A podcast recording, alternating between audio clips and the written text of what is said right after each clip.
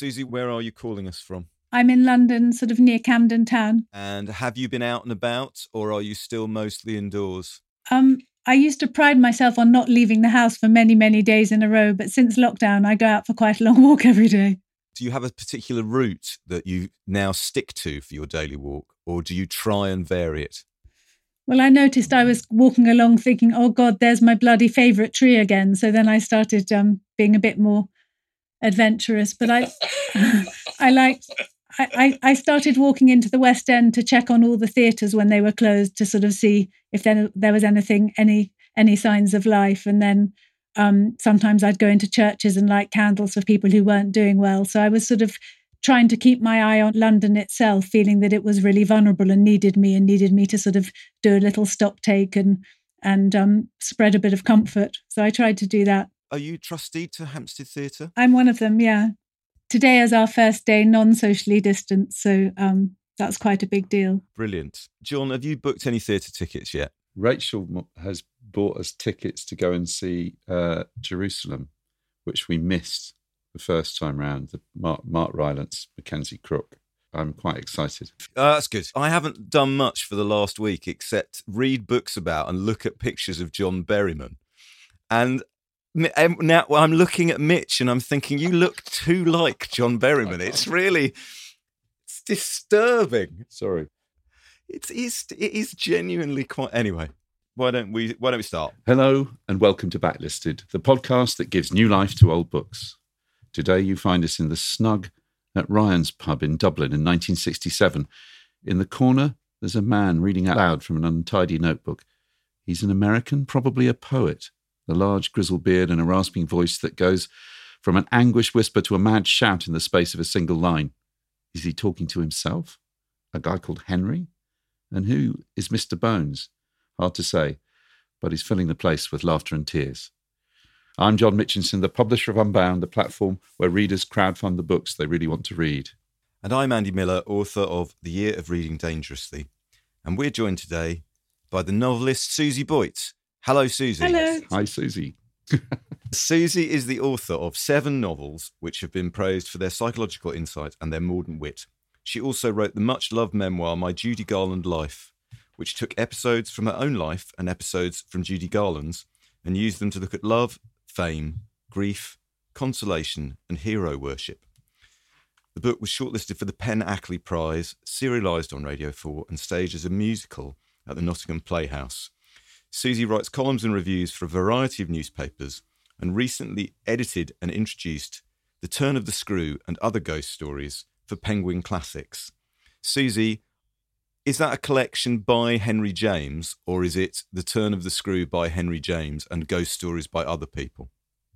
No, it's a collection by me of The Turn of the Screw and some of Henry James's other ghost stories.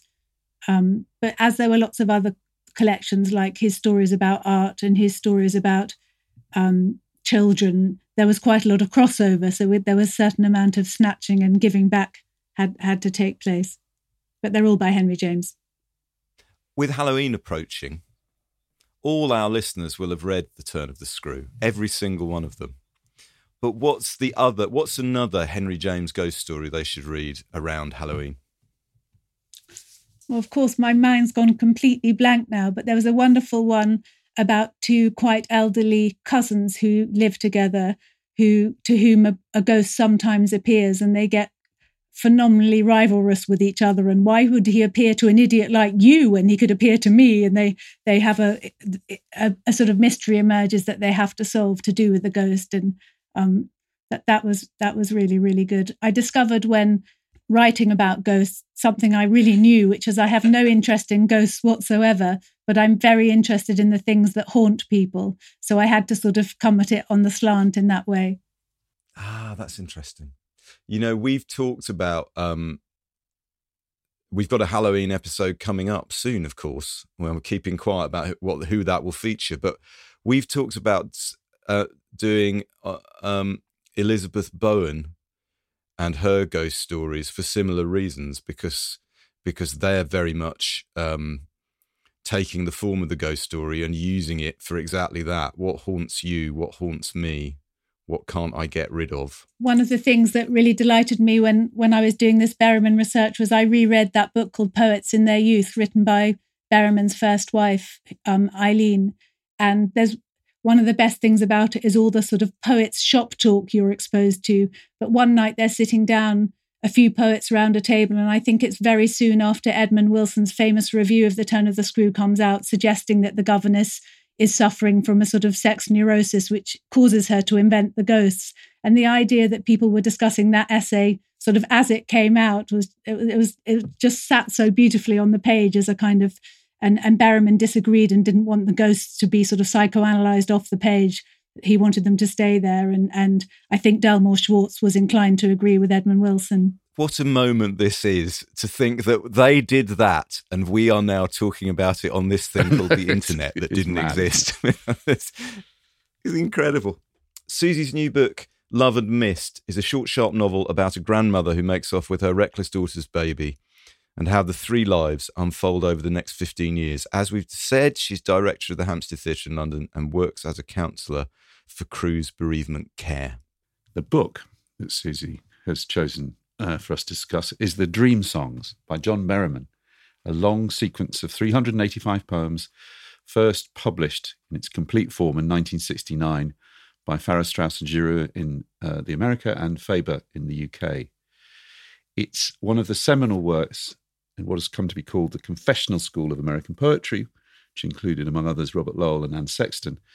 In it, Berryman creates the character of Henry, who he described as not the poet, not me, but a white American in early middle age, sometimes in blackface, who has suffered an irreversible loss and talks about himself, sometimes in the first person, sometimes in the third, sometimes even in the second.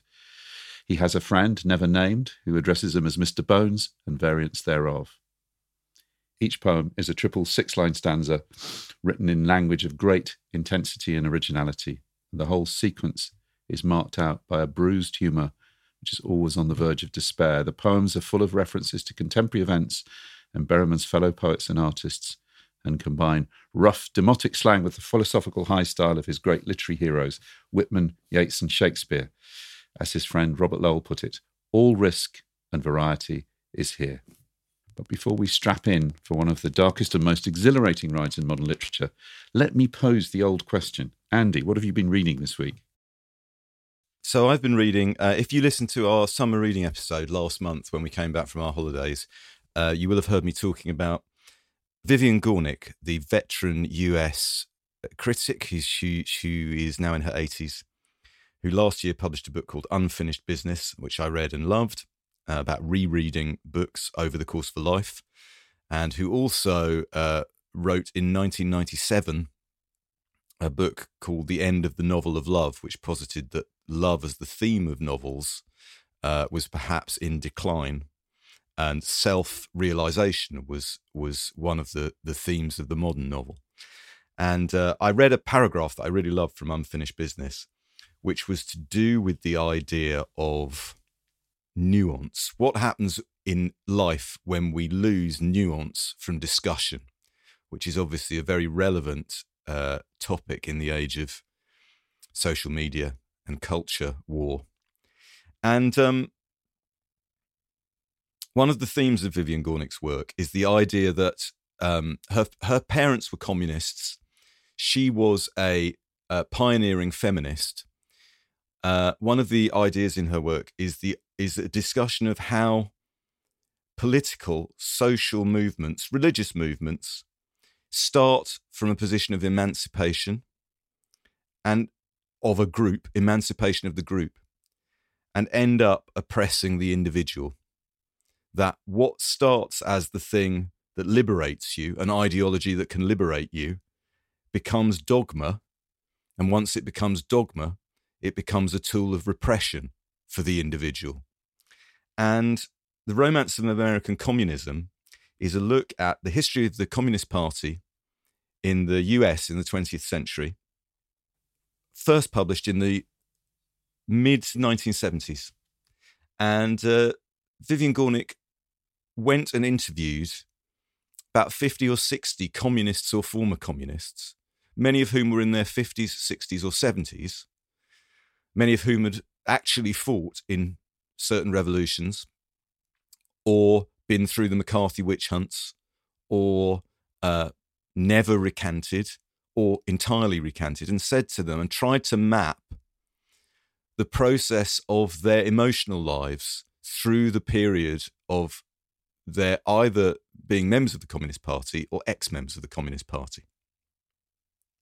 What she finds they have in common is that regardless of whether they are still communists, whether they've left the Communist Party 30 years earlier, whether they're angry at ever having been um, associated with communism, they all seem to say that they never felt so alive as when they felt they were making a difference, when they felt they were part of a group striving for a common goal, and when they had a way of looking at the world which helped them make sense of it. And whether they still saw the world like that or whether they disagreed with it, they seem to have this thing in common that they, they were alive and they were fully alive when they were communists. And for that, we could substitute the word Christian or feminist or fascist or, you know, the book is about communism and it's not about communism. So I, I really, really enjoyed it. I found it really stimulating. And I just want to read you from the end of the book by a communist called Eric Lanzetti, who is in his 70s, in the mid 1970s, when he's interviewed by Vivian Gornick. And she describes him as having a remarkable wholeness of being. Quote, he is the most perfectly integrated communist I know, which means that at the point she interviewed him, he is the communist most persuasive to her of that communism can be integrated with the progress of the life of the individual. And she leaves you and the book uh, with him. She gives him the last word. And it's up to you, uh, reader, listener, whether you agree with this on what you make of it. So I'm just going to read what Eric Lanzetti says. And John, you're going to find this particularly interesting, I think. Um, Lanzetti's view is that the revolution is still happening, that the move to communism will take hundreds of years, and it's an incremental revolution. There'll never be a moment where it takes place. It's going, it's happening now, here in 2021. This is what he says. Lanzetti pours another drink, lights another cigarette, settles back in his chair, and says, George Orwell left a legacy of despair. He came back from Spain and said communism and fascism are the same. Orwell said all revolution ends in totalitarianism, and if you want to see a picture of the, the, future, imagine a boot forever stamping on a human face. Well, as far as I'm concerned, that was the worst thing that could have happened in the post war world because it helped disintegrate the left more than any government policy of the Cold War. And what happens when the left disintegrates? The right instantly moves up to fill the vacuum. And this is 50 years ago. Eric Lanzetti was saying this, everybody. Despair leads to anarchy, and anarchy leads to repression and fascism. And in this country, the despair of the left led directly to Vietnam, Nixon, and Watergate. Look, let me explain it to you this way. You're a feminist, right? You hate what Freud said about women. You see, the old man was wrong, wrong, wrong about women. But does that mean you get rid of Freud? Of course not. That's like throwing the baby out with the bathwater. Freud was wrong on this, wrong on that, maybe wrong in every particular. But he was right. Well, it's the same in spades with Marx. He was wrong on this, wrong on that, wrong on a lot of things. But my God, he was right. And to throw out Marx along with totalitarianism is to spit on the future, dig our own graves, and fall right in. And the revolution will come. It will come. After all, Lanzetti finishes with a mocking grin. It is no accident, comrade, that you and I are sitting here today talking about these things. That's wonderful. As we say in so, on social media, I'll just leave that there for people to think about. Uh, it's a really great book. So that's three out of three for Vivian Gornick for me. Absolutely love that. Fan- fascinating and relevant book. Yeah. Uh, John, what have you been reading? Well, I've been reading um, a book um, called Public House A Cultural and Social History of the London Pub. And I've been reading it and looking at it as much as reading it. It's a, it's a really beautifully produced book. It came out of an academic course at the Department of Architecture at Kingston School, where the editors of the book uh, had been teaching basically the function of pub within within community and the architecture of pubs. David Knight and Cristina Monteiro. So it's it's two things. It's a gazetteer of 120 brilliant London pubs, from the the old sort of Victorian gin palaces through to the the latest kind of micro pubs. But it's also a collection of essays by some uh, wonderful writers. Uh, it's got a, um, an intro from Sadiq Khan, the mayor, but it's got uh, it's got essays on. Uh, I might read a little bit in a moment from Jennifer Lucy Allan's little essay on the the bell, the the, the, the Last Order's bell. Luke Turner, um, Bob Stanley. Do you remember the, the the local, the Maurice Gorham book? yeah, I we- talked about the local. That's a wonderful book. it's a kind of modern version of that. It has a history of pubs in it. That's lovely. It's a sort of celebration of of what pubs historically have functioned as from their development, you know, from from from their medieval beginnings right through to the 19th century, where they were, funnily enough, they were meeting places for revolutionaries, through to today, where they, you know, we've been through the gastropub revolution, but they're also essential to the development of popular music, live music. Lots and lots of bands Yeah, Uh, started in pubs as well. That's a handsome looking book. It is a really beautiful looking book. Maybe I'll just read this little paragraph. And it's something I believe in. I've got, you know, as you know, I have a village pub and I'm continually kind of berating uh, the, the the very poor brewery who own it for not doing more. But, you know, pub in the end, it will always be about community. It will always be a space. I mean, you know, you're talking about the, the communist thing. You cannot behave in a pub like you behave on social media. You have to learn. you have to learn to modify yourself, your opinions, your ideas, in order for community to happen. Um, that doesn't mean you can't have disagreements. You can have very strong disagreements, but there's there is a sort of a civilizing influence, I think, uh, that, the, that the pub has had, and they. There, almost all the stories you hear about pubs nowadays are negative. So I'm going to I'm going to read you a little bit from um, from the introduction, very good introduction to the whole thing by David Knight um, who is uh, an architect and sociologist. So he talks about the micropub. The micropub is another response to the challenges of the present, and it is the final pub type covered in this guide. After all the twists and turns of this story, it brings us back not only to the simple beer house of the 1830s, but also to the medieval alehouse where the story began. Micropubs are small, rigorously independent, and tend to be run in a very personal manner by an individual couple or family with an aesthetic that is simple and unself conscious. They have frequently appeared in former high street buildings rather than homes, and architecturally are hard to distinguish from the rest of a run of shops. Generally lacking a cellar, they often use cool back rooms from which to dispense the beer and another callback to more ancient models. Similar to the community pub, the micropub is now chiefly a suburban or outer London condition, as can be seen in some excellent examples the Upminster Tap Room, Dodo Micropub, Little Green Dragon. The last of which is particularly vivid example as it replaced a large, improved pub lost to a supermarket. As the character of London changes in the wake of the pandemic, high streets and town centres are hollowing out, shifting to residential uses where once there were shops and restaurants. Might micropubs and alehouses be able to carve out space in future metropolitan centres? In Haringey, the council have recently supported the transformation of a former public toilet on Tottenham High Street into a new pub. Yes. A pub, albeit an unusual one, is once again the most prominent and public part of this stretch of the city. This is the key bit. Transformation and reimagination are fundamental to the history of the pub, changing constantly whilst remaining true to a certain collectively established sense of itself. The pub often manages to feel timeless while in a permanent state of shifting evolution. This balance of change and continuity is fundamental to the pub's appeal, continuing today as pubs rework their offer, buildings, and landscapes in response to the pandemic. Pubs will continue to reflect and support social change, sometimes in ordinary ways, sometimes in extraordinary ways. Every pub in this book is part of that story.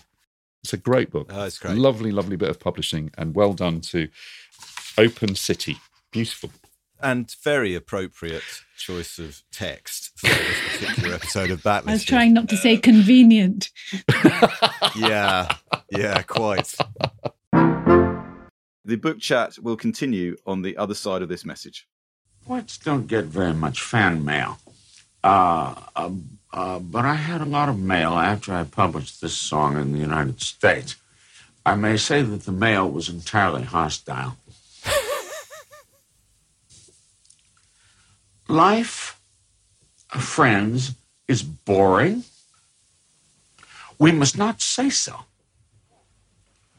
After all, the sky flashes, the great sea yearns, we ourselves flash and yearn, and moreover, my mother told me as a boy, repeatedly, ever to confess you're bored means you have no inner resources.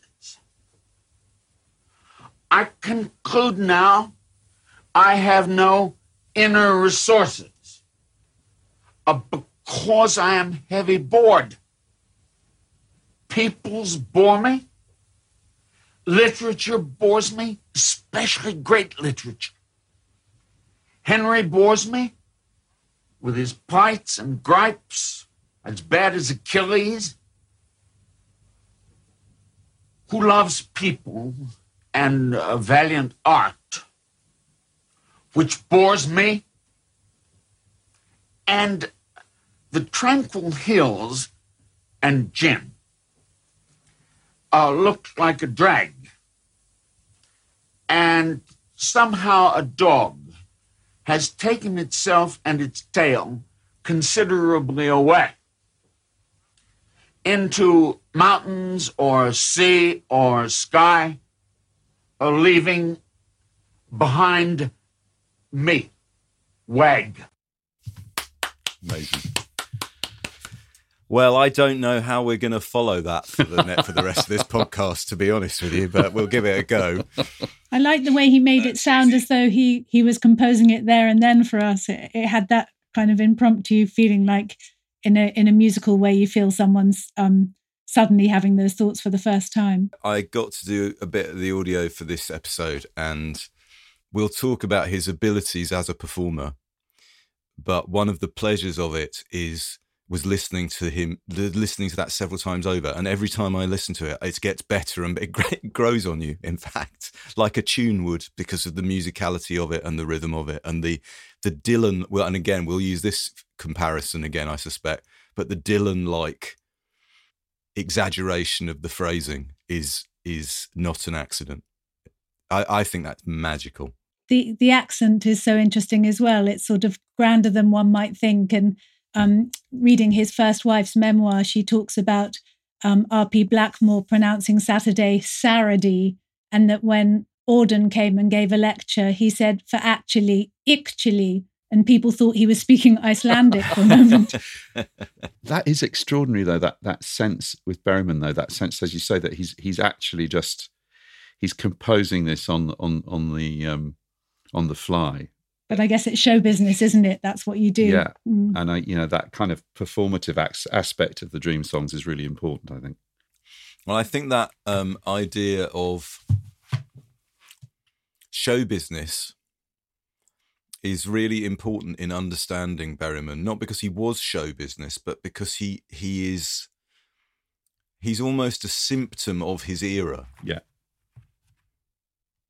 The 60s he becomes famous late in his relatively late in his career and in his life in the 60s and that's not an accident. I think we might talk about that later on as well. You know that idea of here's the poet being brilliant and drunk on tour. You know it's a it's a, a fascinatingly electronic version of the bard at a particular historical moment i think and he spent so, so long becoming, didn't he? Just uh, decades and decades sort of knowing he wasn't quite there yet, but certain he would get there. And the, the intensity of the hope he had that he would be a great poet, even though a lot of the time his life was falling apart and everything was going wrong. He, he sort of he always had that belief. And there are so many early poems where he calls himself a young poet, not yet good, or not quite good, or nearly there, or Yeah. sounding too much like Auden or Yeats, or just just the sense that I suppose that we all sometimes have that if only we can throw off the things that hold us back, there'll be no stopping us.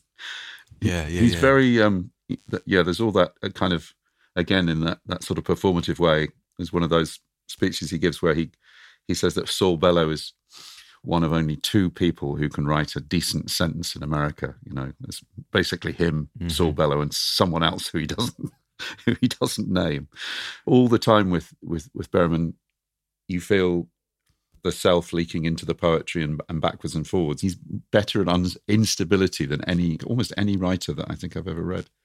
Susie, let me ask you. You know, Berryman, who was so famous in the late 1960s and after his death into the mid to late 70s, has perhaps faded in reputation. When did you first encounter either the dream songs or him or his work?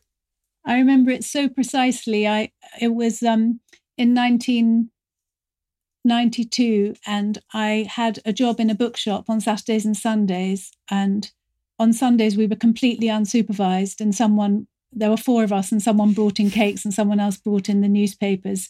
And I set set myself up with cakes and newspapers in the poetry section. This was the Penguin Bookshop in Covent Garden, and I just sat in the poetry section and read all the books one by one and um, Berryman being B was quite near the top of the shelf, and and um, I read the Dream Songs, uh, the the blue Faber paperback. The Faber one. I I was so enchanted, and I felt a, a sort of smash of recognition that I saw something quite feminine in his more delicate side, and also his courtly side. And for Mm. I'd started my first novel already, and his sense of what it might take to try and get somewhere and how it would be awful but it was worth trying and and then i Mm. liked as well there's a the way he sort of ran together um, things to do with romance and success as a writer or that the two things almost go hand in hand i was a bit lonely at the time but i somehow felt that bookshop was quite a good setting for me that it framed me nicely. And so somehow it fed into that as well. And the book next to it had homage to mistress bradstreet in it And very early on in that poem, um, which was published such a long time before the Dream Songs, um, there's a line that's something like, um, "We are on each other's hands who care," and this idea of one poet um, reaching back into the past 300 years to this other poet and sort of making some connection, and just the whole world of writers inspiring each other. And then I wanted to know more and more about that time and that circle of poets and Princeton with a density of fine minds and people going on holiday with suitcases that only had books in and no clothes. I just sort of couldn't get enough of it. The whole, um, I realized that there was a lot of difficulty and misery, but there was also sort of tons of tweed and lots of parties and um, a strong dedication to work that if you kept on going at, you might get somewhere in the end. So all that was very powerful stuff to it. um, a, a bookish and rather ardent 23 year old. John, what Susie says there about it seems to me that J- that Berryman was a being made up of books, Hmm. drink, and work. Yeah. All those things he took very seriously. Uh, you know, and that's what you see being worked out in the dream songs more than in the earlier poetry, I think. I think you see him, like you say, Susie, there is a sense of fulfilling the destiny that he's predicted for himself. You'd have to add um, you'd have to add love and sex into those books, drink and work, wouldn't you, with the dream songs? Yeah. Libidinous kind of energy, which is extraordinary. You know, you're talking about the 60s, and he really isn't like the beat poets.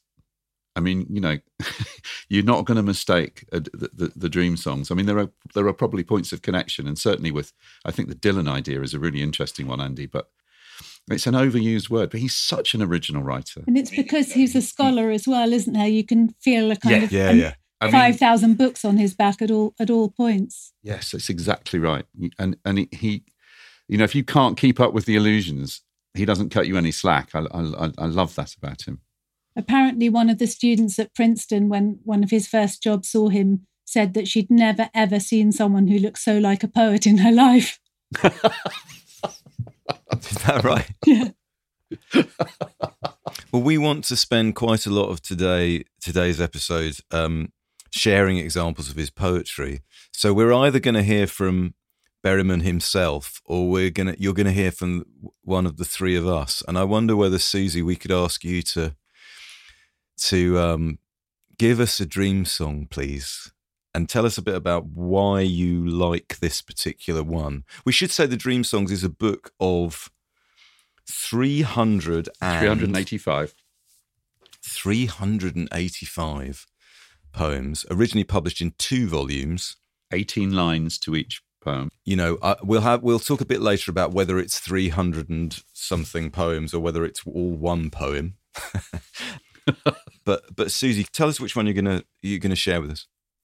Yes, I'm I'm reading um, Dream Song Four, and um, yes, it's hard to talk about them as a whole without turning into sort of Berryman bingo, where you say I like 1, 4, 8, 19, 29, and someone says, oh, I've got 6, 12, 13, and 42, which sort of doesn't really get you anywhere. But anyway, I'll read this one. Um, it's it's a, it's a pretty upbeat one, which I thought would be good to start with.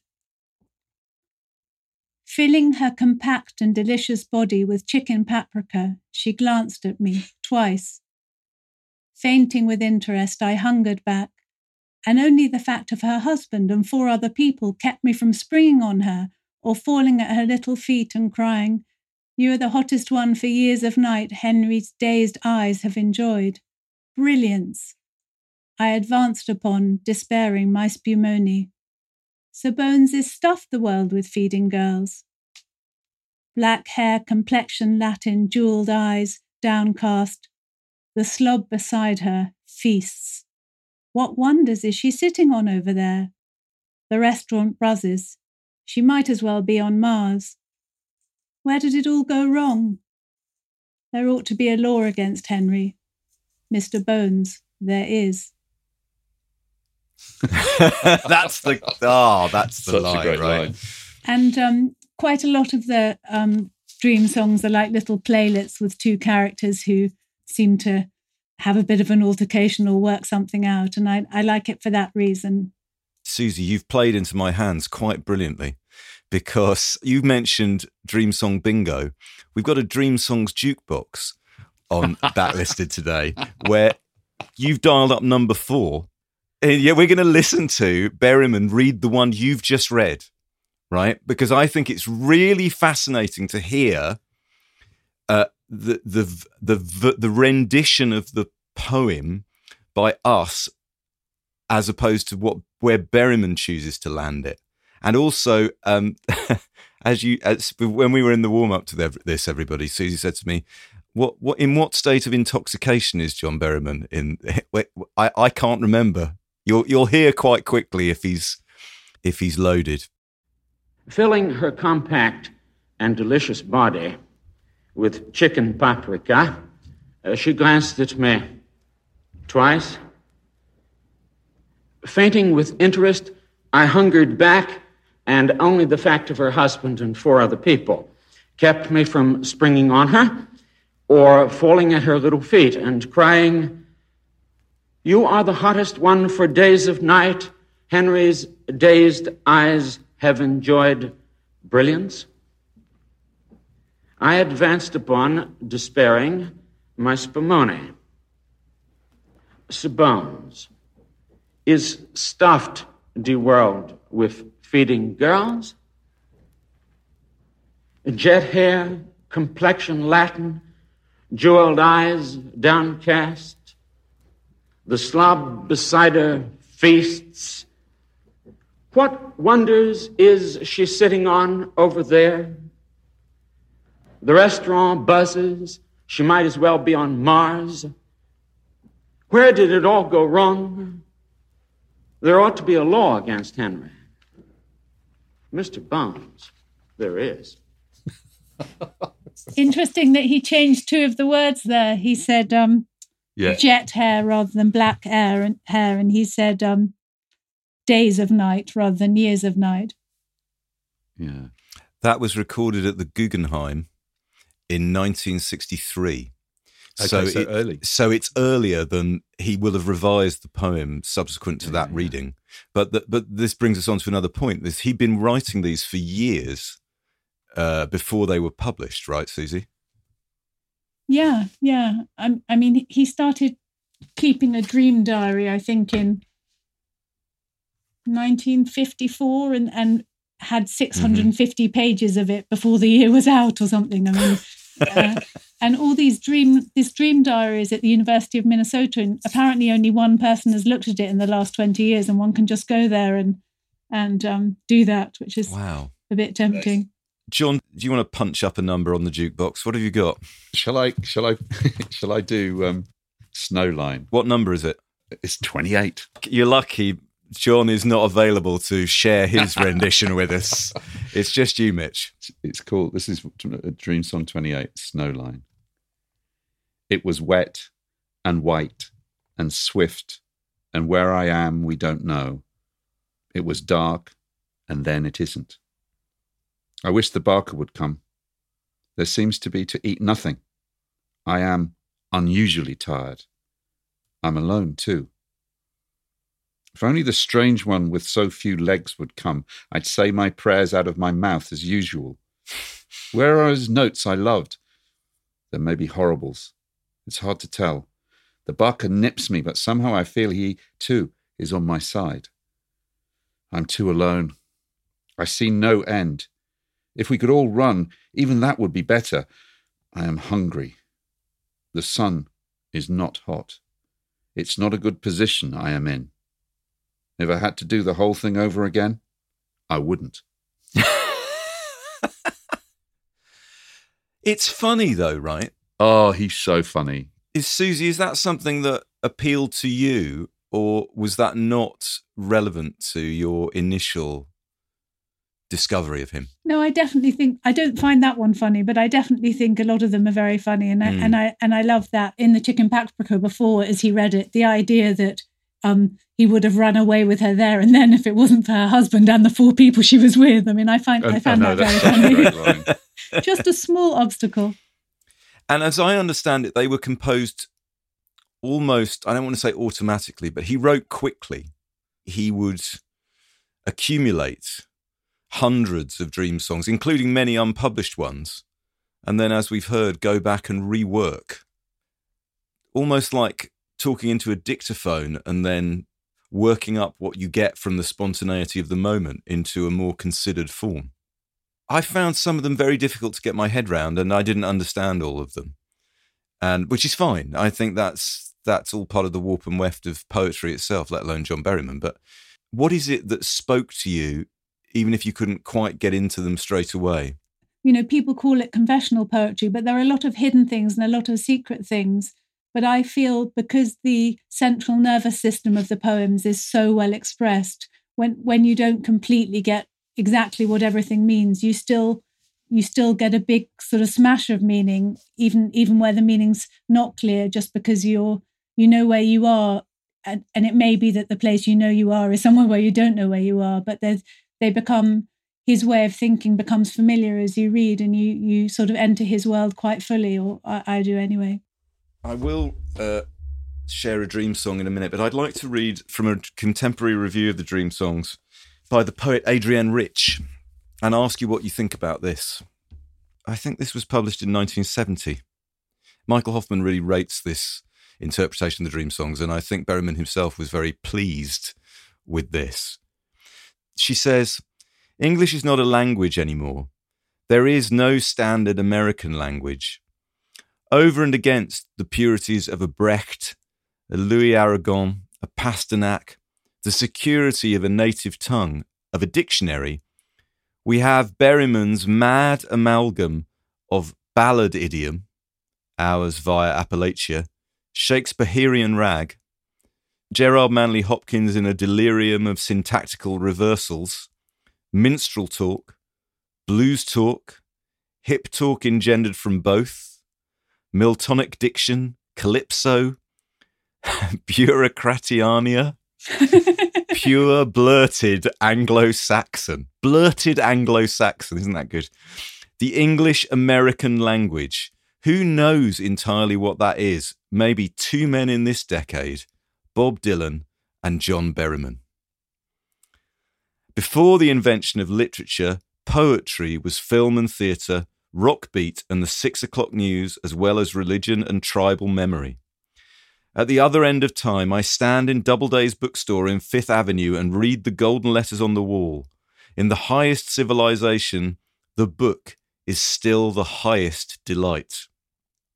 That was Emerson. Disgusting Emerson, according to Berryman. Wisdom in every line, while his wife cried upstairs. The book as symbolic object, totem, religious fetish.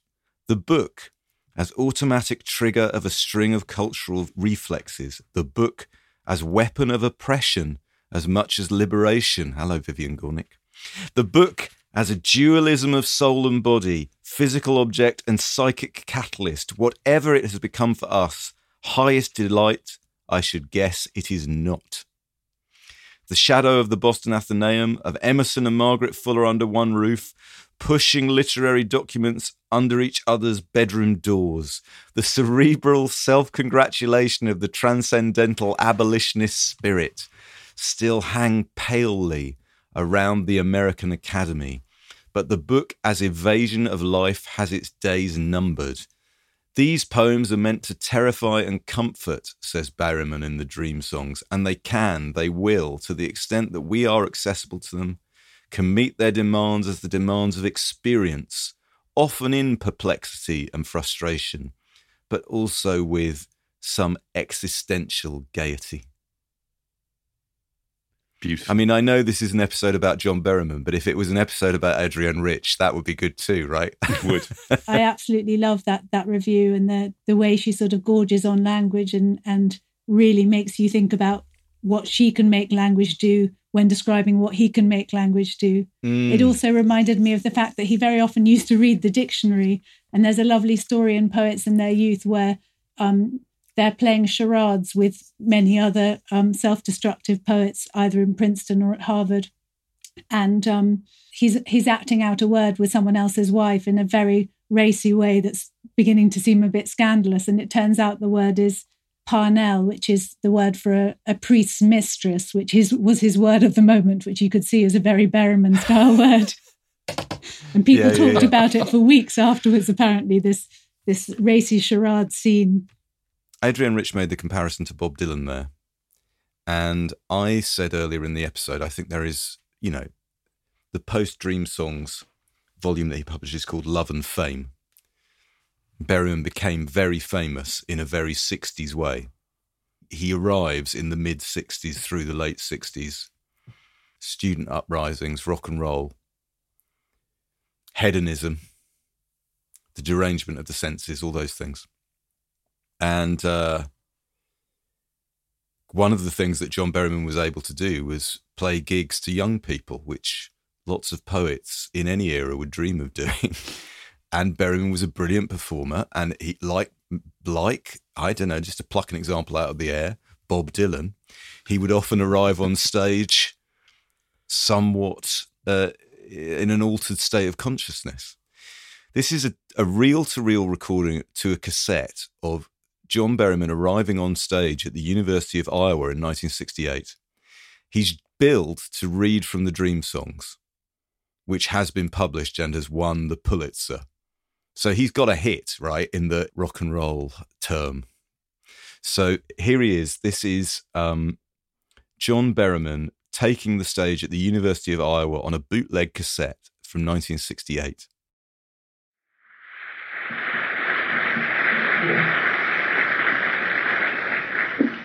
Well, thank you very much, ladies and gentlemen.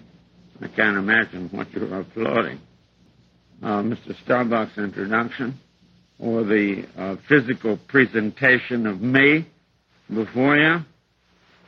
If I were you, I would reserve my applause until the end and then withhold it. Now, the program for this evening is extremely simple. Can you all hear me? Not? Then I'll speak louder. I can speak as loudly as possible. But some of the poems that I am going to read you are not meant to be spoken that loudly. I don't care whether I'm heard or not, but on the whole, I would prefer to be heard. You see that. Even the least ingenuous among you must see that. I will not read, but bellow to you. I'm referring to my close friend Saul Bellow, the only other man, with one exception, in the United States who can write a decent sentence, in my opinion. There are only three of us. And one is having difficulty with the marriage, and the other has other difficulties. And I have many difficulties. Uh, I'm assuming uh, that you can hear me. I find it almost unbearable. It, it, it seems to me sort of a bit fake in a way that, in a way, I don't like to think of him. I, I find it off-putting. It's funny in the in the uh, Michael Hofmann introduction, he talks about the interview Berryman gave to the Paris Review, where he says that a poet is lucky who suffers so much he almost dies, and that he wants to be Mm, almost mm. crucified. And uh, and Hofmann says that it's a sort of um, that's a repellent kind of misunderstanding of the philosophy of creation, and I sort of feel notes of that when I when I hear um, that speech. What's interesting is is there is the debate about Berryman's drinking was a very live one, even while he was alive, and certainly after he he he died. Lewis Hyde wrote a piece saying, "Have you read Lewis Hyde's essay I'm not sure I have um, actually. about Berryman and alcohol?" Which led to a big debate about how much of what Berryman did was directly inspired by alcohol and how much was facilitated by alcohol. You know, would he have written in that way had he not been carrying around that particular uh, monkey on his back for the whole of the 1950s and 60s? It's weird that people say that he learnt drinking from um, Dylan Thomas, that he wasn't he wasn't a big drinker, and I think of his relationship to suicide as a sort of a foe and sometimes a friendly foe is something more um, completely intrinsic to who he was, how he thought, how he lived, how he loved. But his father committed suicide um, when he was how old was he? 12. I think. 12, I think, yeah. Um, kind of shot himself outside, um, outside his, uh, outside the, the young Berryman's room, I think. And, uh, and it, it was obviously, it's, it, it reappears at various moments in the, um, in, in all his poetry, but it obviously haunted him for his whole life in a, in a way that is, I mean, I think you can't, you can't think about Berryman's life or the way that his his life ended, or indeed his art without without coming up against that that fact. And I, I, I wonder, Susie, whether in the light of that and in the light of what you were saying just now, is there an extent to which becoming very famous um, late in the day was probably the worst thing that could have happened to him? Or do you think he felt he was, his number was marked, his card was marked before then anyway? It's so hard to know. I've thought and read a lot about different attitudes towards suicide, and some people do view it as a sort of ill, you know, an illness, perhaps one of the worst illnesses there is that comes and goes throughout a life. And I think people who have had it in their family, particularly in their parents, it just sort of puts it um, more clearly and on the radar as a, as an option at all times. And I and I I felt that Hmm. um, very much. But there's a there's a sonnet he wrote where people have an argument about suicide that I've loved I'd love to read if if now would be Oh, yeah. Please, Suitable. yes. Yeah, yeah. it's sonnet number seven and so of course the sonnets were written 20 years before they were published they were published I think shortly after the Dream Songs, but he wrote them 20 years earlier. I found out why that day that suicide from the Empire State falling on someone's car troubled you so, and why we quarrelled. War, illness, and accident, I can see you cried, but not this. What a bastard, not spring wide. I said, A man, life in his teeth, could care not much just whom he spat it on. And far beyond my laugh, we argued either side. One has a right not to be fallen on. Our second meeting, yellow you were wearing, voices of our resistance and desire. Did I divine then I must shortly run, crazy with need to fall on you, despairing? Did you bolt so before it caught our fire? Amazing. Mm. Mm. I'd like to follow that, if I may, with this very late poem, "He Resigns," which is in this in this collection of Berryman poems selected by Michael Hofmann. Is the uh, one that Michael Hofmann chooses to end the collection with. He resigns. Age and the deaths and the ghosts. Her having gone away in spirit from me Hosts of regrets come and find me empty. I don't feel this will change. I don't want anything or person, familiar or strange. I don't think I will sing any more just now, ever. I must start to sit with a blind brow above an empty heart.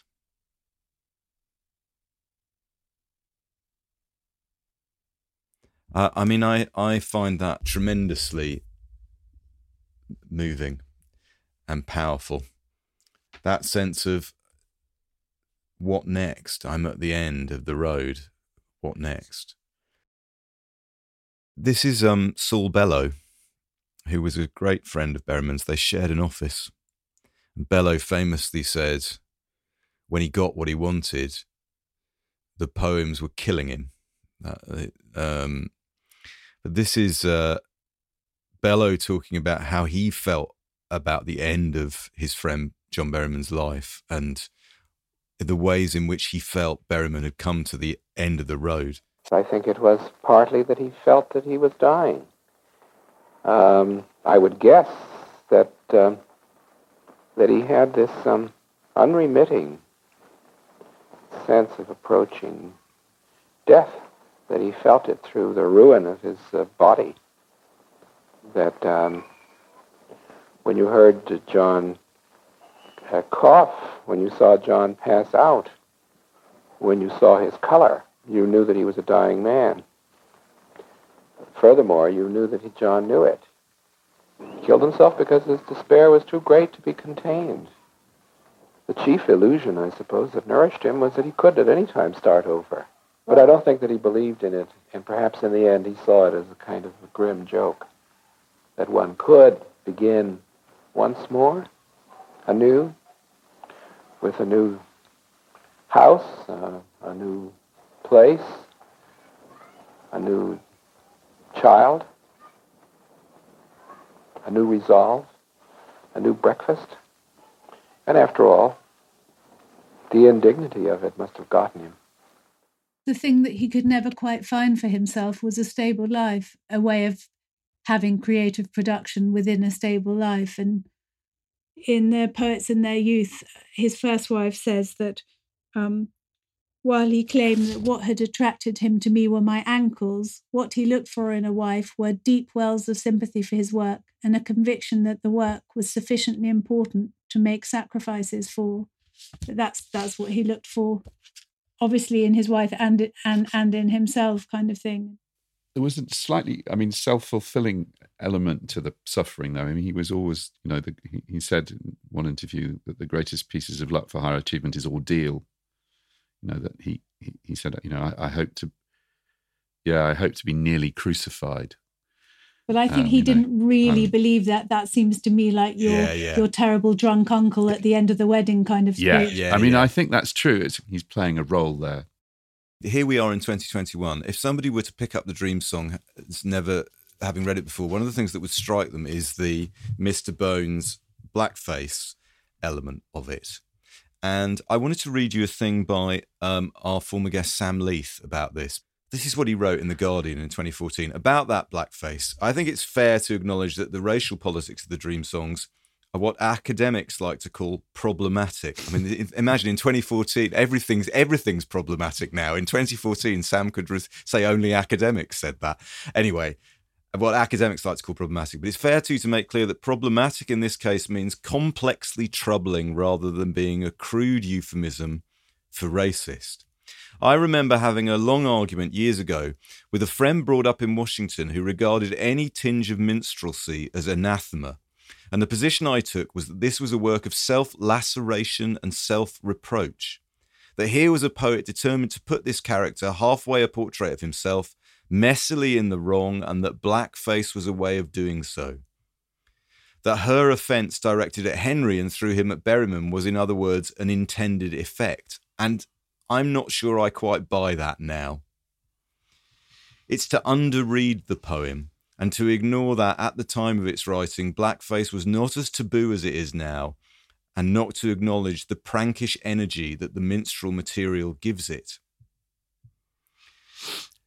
How do we how do we deal with that now? Is this you talking or Sam you for a talking? solu- No, I am now talking. okay. I am I am saying that's how You're Sam asking. tried to deal. No, look, I'm being slight. If you if you hear this, Sam, sorry, but you know that's Sam trying to deal with the issue in 2014, and it it, it seems even more, as academics and everyone says, problematic now than it did then. I feel uneasy reading some of it. Yeah. I wonder how you both felt about going back to it now.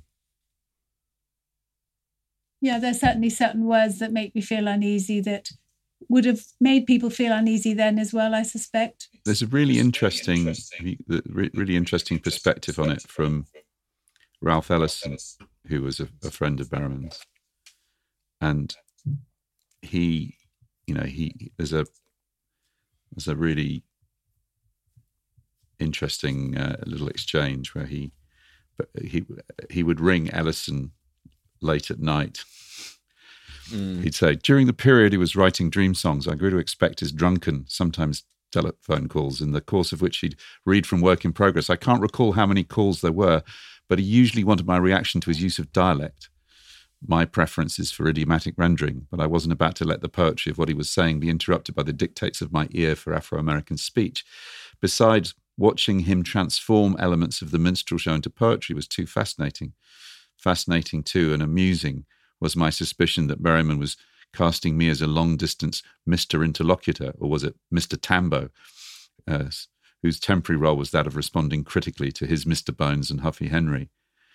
And I, I think what you get when Ellison goes on, he, I mean, ultimately he feels he feels uncomfortable, and it's interesting that Adrienne Rich kind of gives him a pretty much a free pass on on the blackface as well. But you know, you do when you read Toni Morrison and you read Claudia Rankine, it's you know, as Sam says, it it, it is problematic, and I think he kind of was doing it because he knew that it was problematic. Adrienne Rich says that blackface is the supreme dialect and posture of this country, going straight to the roots of our madness. As I said, he's not pretending to hmm. be black; he's pretending to be a white man, pretending to be a black man, and some some part of that is is a kind of deep insecurity um, about about whiteness and about his position in the world. I, I think it's imp- very important that you, you that you say to people that that is an element in these po- poetry that you find uncomfortable. I suspect, like Susie said, I think he kind of intended it to be uncomfortable. I think the minstrelsy element is fascinating because, as I've been talking about, I'm fascinated by Be- uh, by Berryman's attitude to performance. Yeah. performance is a big part of what Berryman is about. The fact that he comes to preeminence in the first Warholian age of electronic celebrity is not a coincidence. I Hmm. keep returning to this, but it, the level of his fame is a fame that, and the type of his fame and the effect on his posthumous re- reputation are things that would not have happened in the 1930s. Say, you know, he he he has the great luck and misfortune to become very famous at the point he becomes very famous. And I think people, I think we talking about him today, we're still dealing with the fallout of how do we deal with somebody, a poet that successful and famous and destructively so in their own lifetime all these years later? You know, is it is it inevitable that somebody who is so praised and garlanded in 1969 Yeah. is Pul- so Pulitzer little winning. read 50 times 50 years later you know is is he backlisted he here he is on backlisted is he backlisted do you feel susie that he is obscure now I think he was always obscure. I mean, Lowell said he was, um, you know, hard even for a hard poet kind of thing, and that was, you know, Lowell who was proud and clever. Hmm. Um, Yeah. I was just thinking there was a very good uh, essay by Lee Siegel in the in the um, New York Times maybe four or five years ago talking about uh, again coming back to poets in their youth and the and what all those poets put the women in their lives through and and and Yeah. he sort of says at one point that a lot of ugly false behavior went on in the search for beauty and truth. And you know what about that kind of thing? Not not that this is uh anything new but it but it but i suppose it needs to be said at some point. It's a subject we keep returning to on here actually. Well look we're we're running out of time. I wonder if we could all read one final favorite poem of berryman's uh, uh john have you got have you got one there I think it's too dark now. I sort of feel like. I'm do you do you feel we've got Why are so many of my favourite ones about death? I'm gonna. I'm gonna. Well, you I hadn't realised, but yeah um, but I'm going to read this one. cyril, cyril fletcher he ain't Henry edged, decidedly, made up stories lighting the past of Henry, of his glorious present and his hoaries, all the bite heels he tamped, euphoria, Mr. Bones, euphoria, fate clobber all, hand me back my crawl, condign heaven, tighten into a ball, elongate and valved Henry, tuck him peace, render him sightless, or ruin at high rate his Cramp and focus, wipe out his need, reduce him to the rest of us. But Bones, he was that. Cannot remember. I am going away. There was something in my dream about a cat which fought and sang, something about a lyre, an island, unstrung, linked to the land at low tide. Cables fray. Thank you for everything. cables fray that's a that's so great okay look i'm going to read from um so the final uh the the collection that berryman published after the dream songs was called love and fame. And it was uh, a great change of style. And it was not much loved when it was published. There was clearly some backlash against berryman's success. And it's very very autobiographical. There's a poem here that I read that I thought um, I wanted to share with everybody who listens to this because I think it is uh, downbeat, upbeat. So here we go. Message from John Berryman. Amplitude, voltage. The one friend calls for the one, the other for the other in my work, in verse and prose. Well, hell. I am not writing an autobiography in verse, my friends. Impressions, structures, tales from Columbia in the 30s and the Michaelmas term at Cambridge in 36, followed by some later. It's not my life. That's occluded and lost. That consisted of lectures on St. Paul, scrimmages with women, singular moments of getting certain things absolutely right. Laziness, liquor, bad dreams. That consisted of three wives and many friends, whims and emergencies, discoveries, losses. It's been a long trip. Would I make it again? But once a Polish belle bared me out and was kind to it. I don't remember why I sent this message. Children! Children form the point of all. Children and high art. Money in the bank is also something. We will all die, and the evidence is nothing after that. Honey, we don't rejoin. The thing, meanwhile, I suppose, is to be courageous and kind. Susie. I thought I'd end with the first dream song. Huffy Henry hid the day. Unappeasable Henry sulked. I see his point to trying to put things over. It was the thought that they thought they could do it made Henry wicked in a way, but he should have come out and talked. All the world, like a woolen lover, once did seem on Henry's side. Then came a departure. Thereafter, nothing fell out as it might or ought. I don't see how Henry, pried open for all the world to see, survived. What he has now to say is a long wonder the world can bear and be. Once in a sycamore I was glad all at the top, and I sang. Hard on the land wears the strong sea, and empty grows every bed. Beautiful. Well, amazing. Could I just make the point, if anyone from the publisher Faber and Faber is listening, that the Dream Songs is not currently in print in the UK. 77 Dream Songs is available, but the whole thing is not available. So um, we'd love to see that back. That's where we must leave John Berryman and Henry and Mr. Bones.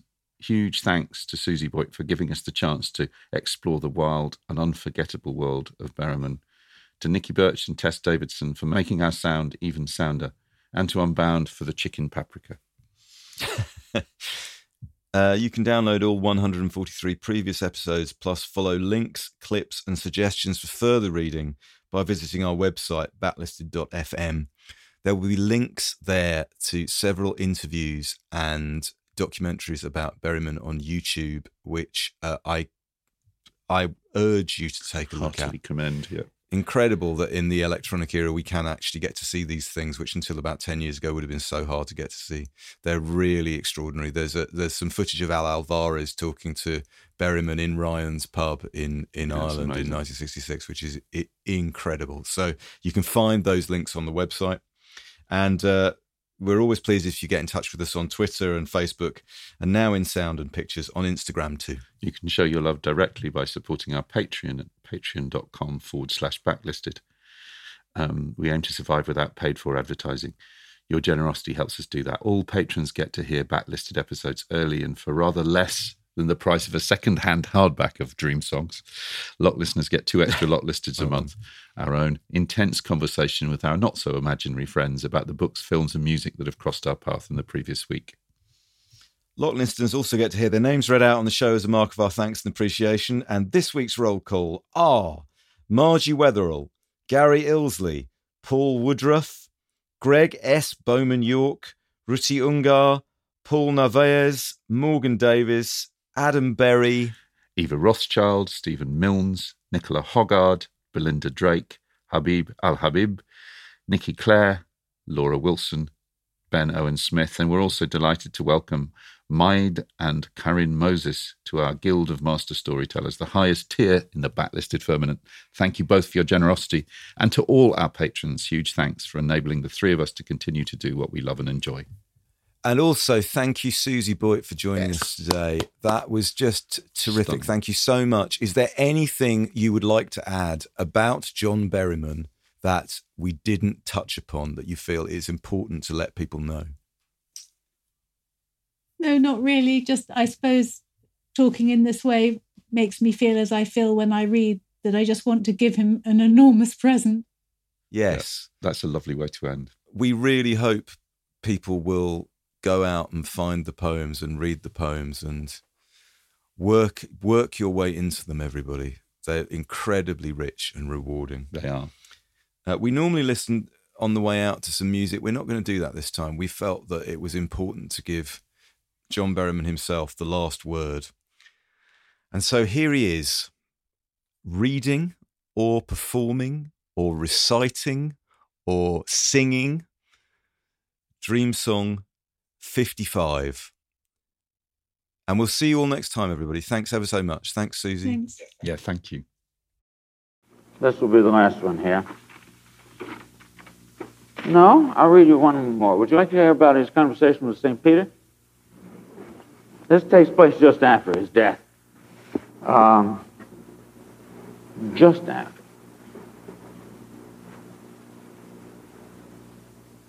He says, um, Peter's not friendly. He gives me sideways looks. And the architecture is far from reassuring. I feel uneasy. Pity. The interview began so well. I mentioned fiendish things. He waved them away and poured me a martini, strangely needed. We spoke of indifferent matters God's health, the vague hell of the Congo, John's energy. This was written several years ago. Antimatter matter. Matter. I felt fine. Then a change came backward. A chill fell, talk slackened, died, and he began to give me sideways looks. Christ, I thought, what now? And would have asked for another, but didn't dare. I feel my application failing. It's growing dark. Some other sound is overcoming. His last words are, We betrayed me. If you prefer to listen to Backlisted without adverts, you can sign up to our Patreon. It's www.patreon.com forward slash backlisted. As well as getting the show early, you get a whole two extra episodes of what we call Locklisted, which is Andy, me, and Nikki talking about the books, music, and films we've enjoyed in the previous fortnight.